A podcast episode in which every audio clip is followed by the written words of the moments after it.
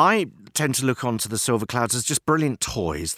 They make people jump up and down, they try to leave the room, they need to be brought back in again, and they are, in a way, that wonderful escape from painting. He begins to kind of play with this idea of I'm leaving everything behind.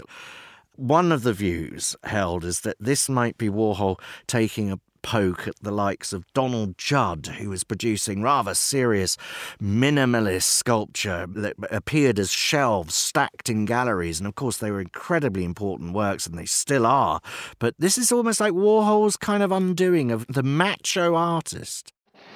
Culture is uh, slowly disappearing. I guess actually it's, well, it goes in two directions. It goes up and down. And. Uh, and hard and soft. And I guess anything that uh, is the easiest is really culture.